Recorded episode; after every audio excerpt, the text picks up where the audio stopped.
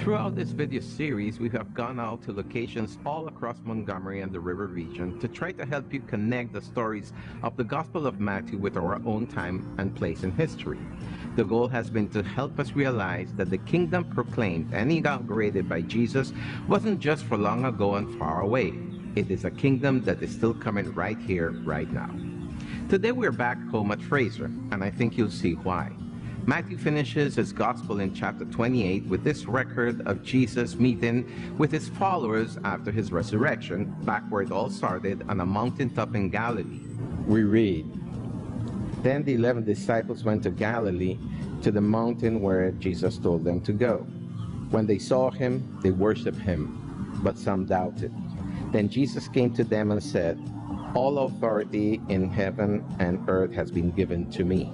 Therefore, go and make disciples of all nations, baptizing them in the name of the Father, and of the Son, and of the Holy Spirit, and teaching them to obey everything I have commanded you. And surely I'm with you always till the end of the age.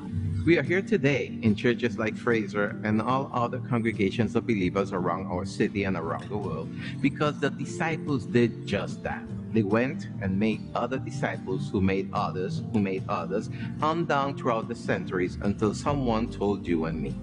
The question is, will we be faithful like they were to continue the mission and make disciples of Jesus Christ of all nations? Also, during this video series, we asked Frazer member Mark Johnson to do a sketch each week. Some have been portraits of historical figures or famous people. Others have been fictional characters, but the kind of people you might meet walking down the street. Again, the goal was to help us connect the people of the Bible with the people we see all around us every day. For our last sketch, we gave Mark perhaps the greatest challenge to do a self portrait, partly because we want you to see the man behind the artwork, but more importantly, because a self portrait represents the simple truth that Matthew's gospel proclaims if the kingdom of God is going to come on earth as it is in heaven, it has to start with me. And if it is going to be proclaimed to all nations, the person who has to do it is the person you see when you look in the mirror. Good morning. Good to see you all here today. Thank you so much for being here, especially if you're a guest with us. We hope that you feel welcome. I want to say hello to everyone who's watching on television and online. For those of you who are in the room, would you please give our online television audience a big hand? Yeah.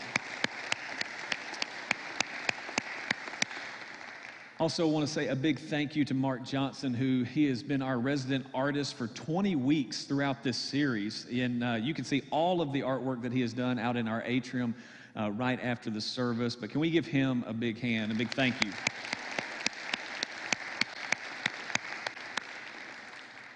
Uh, if you're new with us, one of the things that we do each and every week is we pray for another local church in our area. We believe that the kingdom of God is so much bigger than just us here. And so we pray for all kinds of churches in all different places throughout the river region and even beyond. And today, uh, we're going to do something just a little different. We're going to pray for a lot of churches at once, uh, but we want to lift up, lift up our bishop, Bishop David Graves. He is the bishop over the Alabama West Florida Conference. Uh, he oversees hundreds of churches. And uh, during this season, where we are right now is in Methodism. Uh, there's a lot of pastors who are standing up today uh, or communicating out that they are going to be leaving their congregation and going to another congregation or retiring. Uh, and that's, that's tough, that's hard. Uh, and so I want to pray for them as well. Just so you know, Pastor Mario, who you just saw on the screen, Pastor Neil, Pastor Ken, and myself, we will not be going anywhere. So you're stuck with us another year. Yes. Yeah. The reaction could have been worse. So that's great. That's wonderful. Good deal. Good deal. So as we pray for ourselves and jump into the word, let's pray for Bishop David Graves and all those moving pastors and churches. Let's pray. Father, we thank you so much. We thank you for even already in this service, you have touched us in so many ways. You have blessed us. Lord, we thank you for your presence that is among us. And Lord, we do. We come to you and we lift up David Graves to you. Lord, we pray your blessings on him. Lord, we thank you uh, for his leadership in these days, and we just pray that you would protect him and his family. And Lord, be with all those churches and pastors uh, that are sharing hard news today. Lord, we pray your blessings on them. And Lord, we just pray your grace for them in these moments. We know that you have good plans, good purposes. And so, Lord, we trust that. We trust that. And we just ask for you to move in powerful ways through them. And Lord, now I pray that you would give us eyes to see, give us ears to hear, and a heart to receive what you have for us today. We pray this in Jesus' good and powerful name. And everybody said, Amen. Amen. Amen. Our text here in Matthew 28 uh, is the culmination of this 20 week series that we've been in, walking through the Gospel of Matthew. And we've seen a lot throughout this journey. Even this past week, uh, we, had, we had 12 services in eight days from Palm Sunday to Easter Sunday, walking with Jesus in the wa- uh, last week, last days of his life. And we've seen so much throughout this journey. It's hard to believe that we started this back in November and now we're coming to the end. And we're coming to the end and hearing Jesus' parting words in the Gospel of Matthew. I was thinking about parting words the other day. I'm like, in my family, like with Emily and Eddie Ray, and, and I'm real bad. Like when they're leaving, you know, going somewhere, I'm leaving, going somewhere, especially when they're leaving, I, I say, you know, bye guys, love y'all, have fun. And I'm like, I don't, I've been saying it for decades. Have fun. You know, Emily's turned around to me before and been like, I'm going to the grocery store for you. You know, it's not fun. You know, and I'm thinking, I love Publix. I love going to the grocery store. I guess that's just part of my subconscious. Like my, my whole thing is, I believe you got to bring your own fun wherever you are. You know what I mean? Bring your own happy. And so I say, hey, y'all have fun. Whatever you're doing, wherever you're going, have fun. Jesus' parting words, though, are not have fun. They're not have fun. Now, is the journey fun? Yes, but those are not his parting words. His parting words are go, make, baptize, teach, and I'm going to be with you all the way through. Go make disciples of all nations, baptizing them in the name of the Father, Son, and Holy Spirit, teaching them to obey everything I've commanded you. And I'm with you always to the end of the age. We believe that those words are so significant that they are a part of our vision as a church. We believe that God has called us to be a church that fulfills, as a part of fulfilling the Great Commission, and we fulfill the Great Commission by focusing on the Great Commandment, by focusing on loving God, loving neighbor as we love ourselves. That's how important they are. And this morning, I want to give you seven reasons why these words, these parting words of Jesus, are important. So if you like to take notes, you can pull those out. They'll, they're in your bulletin, and you can, the points will appear on the screen. But I want to jump right in, and point number one is this. It is simply that this Great Commission, it is a command, not an option. It is a command, not an option. So many times we, we, we hear Jesus' words here to go, make disciples, to baptize, to teach. And we think, oh, that's, that's a really nice suggestion. You know, or yeah, yeah, yeah, that's, that's really good for super Christians. One of the things that we have to come to terms with is that this great commission that Jesus has given, it is not optional if you are going to be a follower of Christ. Matter of fact, Jesus said in John 14, 15, He says, If you love me, you will obey my commands. You'll obey my commands. That's how you know that proves your love for me. And so when Jesus stands in front of these 11 on this day and he says, I want you to go out and I want you to change the world by making disciples of all different kinds of nations, he was not saying, please. He's saying, go. This is for you. And our calling is to be a faithful witness in the world. We're to be a winsome witness in this world. We're to be a voice of truth in this world. We're to do it all with grace. But our job is to do our part and see that this command is for us, each and every one of us. It's a command, not an option. It leads me to point number two. And point number two is that this commission, it is a co-mission. Co-mission. What I mean by that is that this is God's mission. And God invites us to be a part of what He is doing. One of the things that helped me early on when I was, when I was first walk, uh, started walking with Christ and really following Him, one of the things that really helped me was to understand that this is God's mission, not mine. And God is already at work wherever it is He sends me. If God, I believe, gives us these divine appointments where we have these conversations with people, but and, and, one of the things I used to think was that the responsibility of that whole conversation was on me, and the truth is, it is not. God is already at work in that person's life. If God is calling you to serve somewhere on mission, it's because He's already at work there. That, that's the paradox of it. Jesus sends you where He's already at work. He sends you where He's already at work by the power of His Spirit. If you, we see this throughout Scripture. If you think about in the Old Testament with, with Israel going into the promised land, and in Deuteronomy 31, verse 8, I love this. It, it says, It is the Lord who goes before you. Notice that. It is the Lord who goes before you, and he will be with you. Notice that. He is going before you, but he's also with you right here, right now. And he's always inviting us into what he's doing out there because God has this weird ability to, to be in two places at once. And so he, he invites us on his mission, but it's his mission. We are partnering with God. We're, we're following where He is leading because He's already at work in that place. That's why Jesus said in Matthew 28 here in verse 20, He says, Listen, after you go, go, make disciples, baptize them, teach them. He said, Listen, I'm going to be with you. I'm going to always be with you to the very end of the age because it's His mission. He's on mission as well. He just invites us to be a part of it. Is this making sense? To nobody? Yes. Is this making sense? Okay. Just making sure. You guys need coffee. All right. All right. So this is a command, not an option. This is a co-mission. God is inviting us into this. Point number three is this, is that it is a community mission. What I mean by community mission is that we do not do this alone. We, the church, are invited into this together. Even Jesus, he is talking to 11 disciples right here. He, he's not telling individuals. This is something that we do together. I mean, one of the ways to fail at fulfilling the Great Commission is to try to do it on your own. But that's not what he does. He invites us in as a church, as a community, to be on mission together. The question is, what is my mission, my particular mission that God has called me to be on, and who am I going? Uh, who am I living on mission with?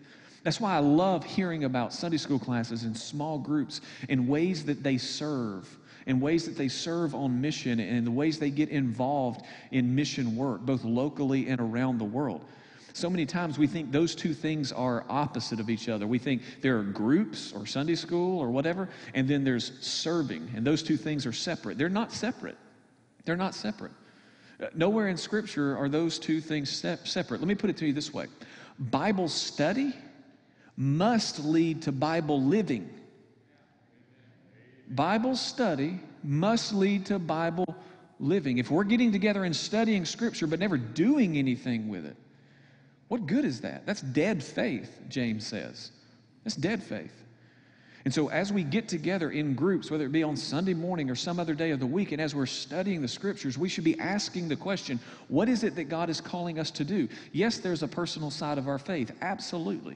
Yes, there are personal things that we have to do and live that devotion out to God. But ultimately, we are called to be on mission together. And so, our Sunday school classes and our small groups should be asking that kind of question How are we living out what it is that we're learning? Because it's a community mission. Point number four is this is that this great commission, it's a contagious mission. It's contagious. I love what Billy Graham said when he said, Courage is contagious. It's so true because we feed off each other so much. We feed off each other. But this mission that we're on and the courage that it takes to live on mission in the world, to reach out to people in many different ways, it's contagious. And when you get together with another group of people and you step out there and you serve in some way, you live on mission in some way, and all of a sudden you start seeing what God can do through you as a group, it becomes contagious. And then the courage to step out again and again and again is there. It's there. There's, it's no wonder that God told Joshua, when Joshua was taking over leadership for Moses, he said, Be strong and courageous. Because God knew if Joshua was courageous at the top, that that would filter through the whole people of Israel. And whenever we step out there, again, we get with other believers and we step out and we serve in some way, it builds our confidence in what God can do. And when we see God move in one way, we believe that He can do it again, and He can do it again, and He can do it again. So, this commission that we have, it is a command, not an option. It is a co mission. It's God's mission. It is a community mission. It is a contagious mission. Number five is that it is a continual mission. It is a continual mission. When Jesus founded the church, from that point forward, this mission has not stopped. God has always had a witness on this planet. Now, there have been churches that have stopped and they die. We close them, we sell the buildings. But as far as the big church, it has not stopped. This mission will never stop until Jesus comes back. It is continual continual.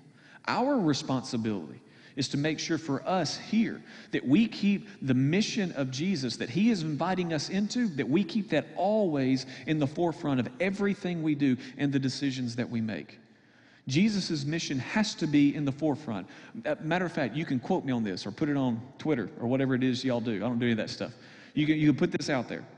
If we do not keep Jesus' mission as our focus, the moment Jesus' mission is not our focus, we cease to be the church that he died for.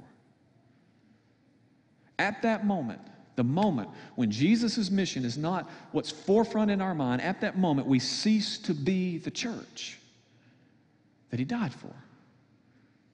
That's how important it is.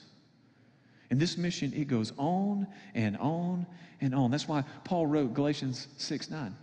He says, Don't don't, don't grow weary in doing good. Don't give up. Don't give up. I know you get tired. I know you get worn out, but you have to keep going. You have to keep going. If we were to go around the room today and I would say, What is the most important thing between you and your faith? What, what, what is it that is most important in your life as it pertains to your faith? We get a whole lot of different answers. A whole lot of different answers. Paul said in Acts 20 24, he said, The most important thing is that I complete my mission the work the Lord Jesus gave me. The most important thing, Paul says, in my faith is that I complete my mission, the work that the Lord Jesus gave me. And the same is true for us. The most important thing for us is that we complete the mission that Jesus has given us together here in this place at this time. Acts 17 says that God determines the times and places in which people live, which mean you and I, we are here in this place, in this city now. And the mission is still going on. We have to keep hearing God's call, accepting the invitation, and joining in with what He is doing here in Montgomery and around the world. Amen? Is this making sense? You with me? Thank you. Number six. Number six, about to get real fun.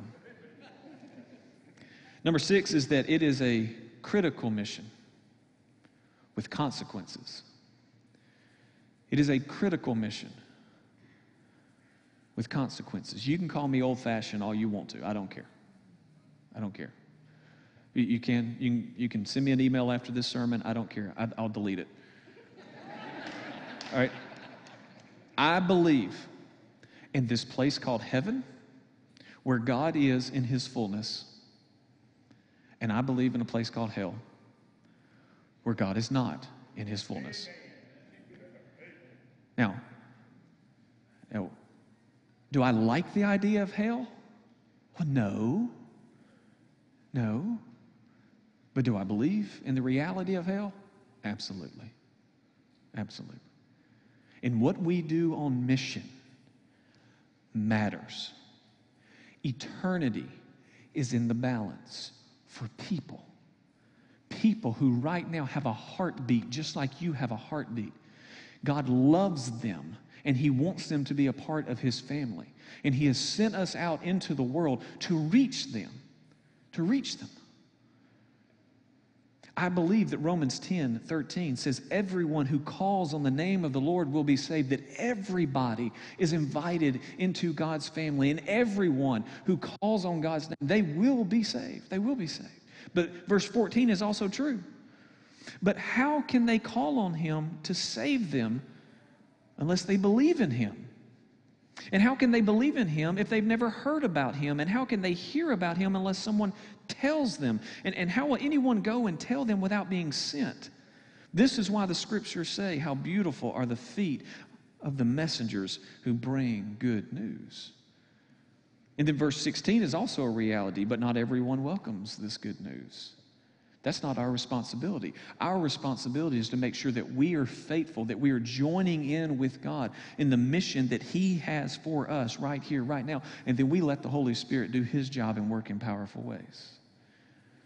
You know, as a pastor, I have the privilege of hearing, I think we call them concerns. You know what I'm saying? And I've had a lot of conversations that start with, Pastor, I'm concerned.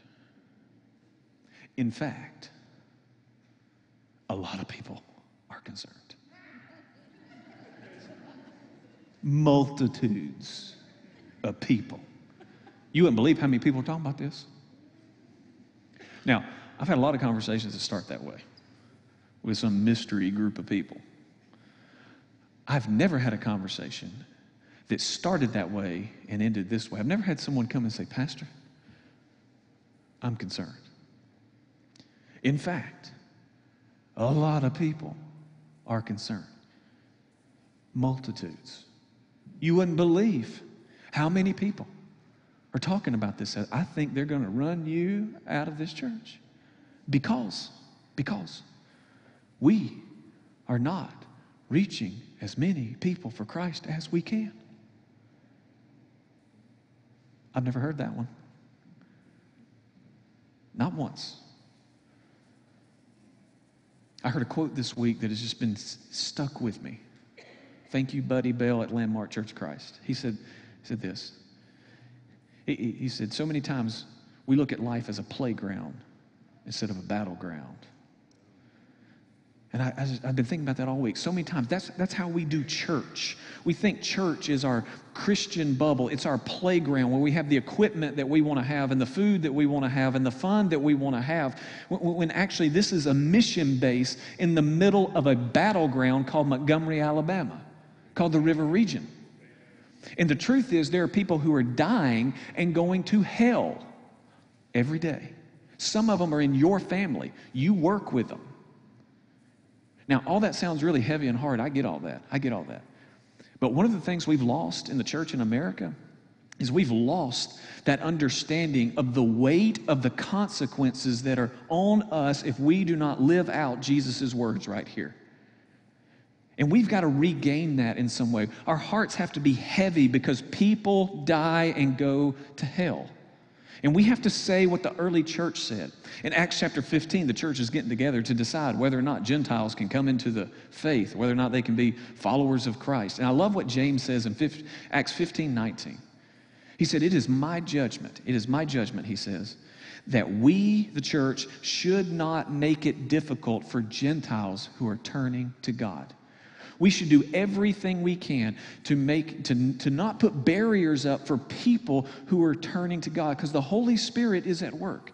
And we as the church, we have to have that kind of mindset that we will do whatever it takes. We will change whatever it takes in order to reach more people for Christ because that's why we are here. That's why we are here. And the mission that we are on has consequences. People's lives are in the balance. Your kids' lives are in the balance. And our work is important. Amen, oh me.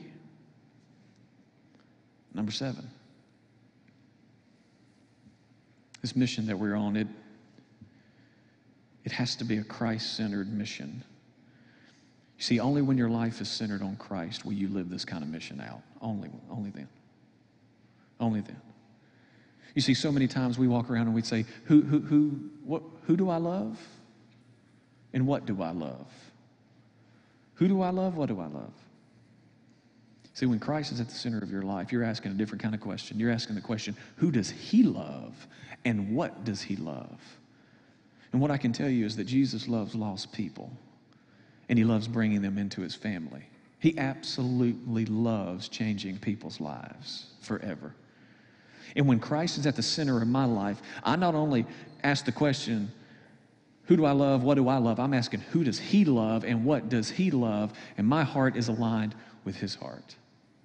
That's the only way, at the end of the day, that we really buy into this vision that Jesus has for the church to go into all the world, make disciples of all nations, baptizing them in the name of the Father, the Son, and the Holy Spirit, teaching them to obey everything I've commanded them. And I'm going to be with you in that work, in that work, to the very end of the age.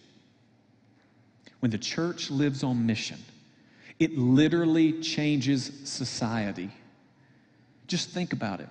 Think about the ways the world has changed because the church has lived out their mission. Government has changed, civil rights movement, the solidarity movement in Poland, on and on and on and on and on. You can go. Think about schools and education and how they've been changed because Christians have been willing to live on mission. It was Time magazine that said that the Gutenberg Bible was the most important event in 500 years because it brought truth to the masses. That's Time magazine saying that but it's because people lived on mission. Think about how business has changed. Think about how science has changed from Galileo to Francis Collins today. Think about how art has changed. The church was behind the arts. We just call it stained glass today. But it has so many other expressions. Think about all the nonprofits that have been started. Think about Red Cross. Think about World Vision. Think about all the adoption agencies that have been started because Christians saw a need in the world and they wanted to live on mission so that people's lives can be changed. When the church lives on mission, when we take this seriously, the gates of hell will not prevail. Will not prevail. And so many times we find ourselves exactly where the disciples found themselves on this day. They hear what Jesus is saying. But I love what verse 17 says. You notice that? They see Jesus right before he says, All authority on heaven and earth has been given to me, therefore go make disciples. Right before he says that, the text says, They saw him, they worshiped him, and some doubted. Some doubted. So many times in the church, we, we look at doubt as a bad thing. It's not necessarily as long as you do what the disciples did. These right here. Oh, they're living with doubt. How in the world is this going to work? Going to all nations, is that even possible? You know, they're looking at each other like, Do you have a donkey? I don't have a horse. You know? We're really going to take this to the whole world? How in the world is it? They're, they're doubting in this moment. But, but even though they were doubting, they still took the next step. They still took the next step. They did not let the doubt hold them back from taking the next step and following what Jesus had said to them. And the next step, and the next step, and the next step. I believe for the kingdom to come on earth as it is in heaven. This has been our prayer this entire series. For the kingdom to come on earth as it is in heaven. Even though there are times when we doubt, that's okay. We, the church, just have to make sure we keep taking the next right step, aligning our lives, aligning our hearts, aligning our strategies to the mission of Jesus to see people come into his family. Even if there's doubt along the way, even if we're not sure how all that's going to work, that's okay. It's okay. As long as we keep taking the next right step. And the question is, is are we going to? We're going to answer that by what we do, the decisions we make, and how we live as a church in the days, weeks, months, and years to come. So we'll see. We'll see. Amen? Amen. Father, I thank you because you are so good. Right now, your spirit is roaming this planet. It is moving up and down the streets of Montgomery and Prattville, and Wetumpka, and Pike Road. And Lord, you are doing amazing things, and you are inviting us to be a part of it. And Lord, I pray for us as a church, not just as individuals, but for us as a church. Even though sometimes doubt creeps in, even in the midst of worship, and we're not sure how all this is going to come together or work together. I pray that we would have the courage and the boldness to continue taking steps in the direction of your mission, that more and more people may know you, may love you, may serve you, may worship you, and may that be our focus. And Lord, would you forgive us for moments when that is not our focus? But God, I pray for a holy boldness to continue to love people the way you love people. And Lord, I cannot think of a better way to wrap up this series than to share in Holy Communion. To be reminded of the body that was broken, the blood that was shed for us, that we may be your body sent into this world so that people can see the Savior. So, Lord, we thank you. We love you. And we thank you for loving us. In Jesus' good name, amen.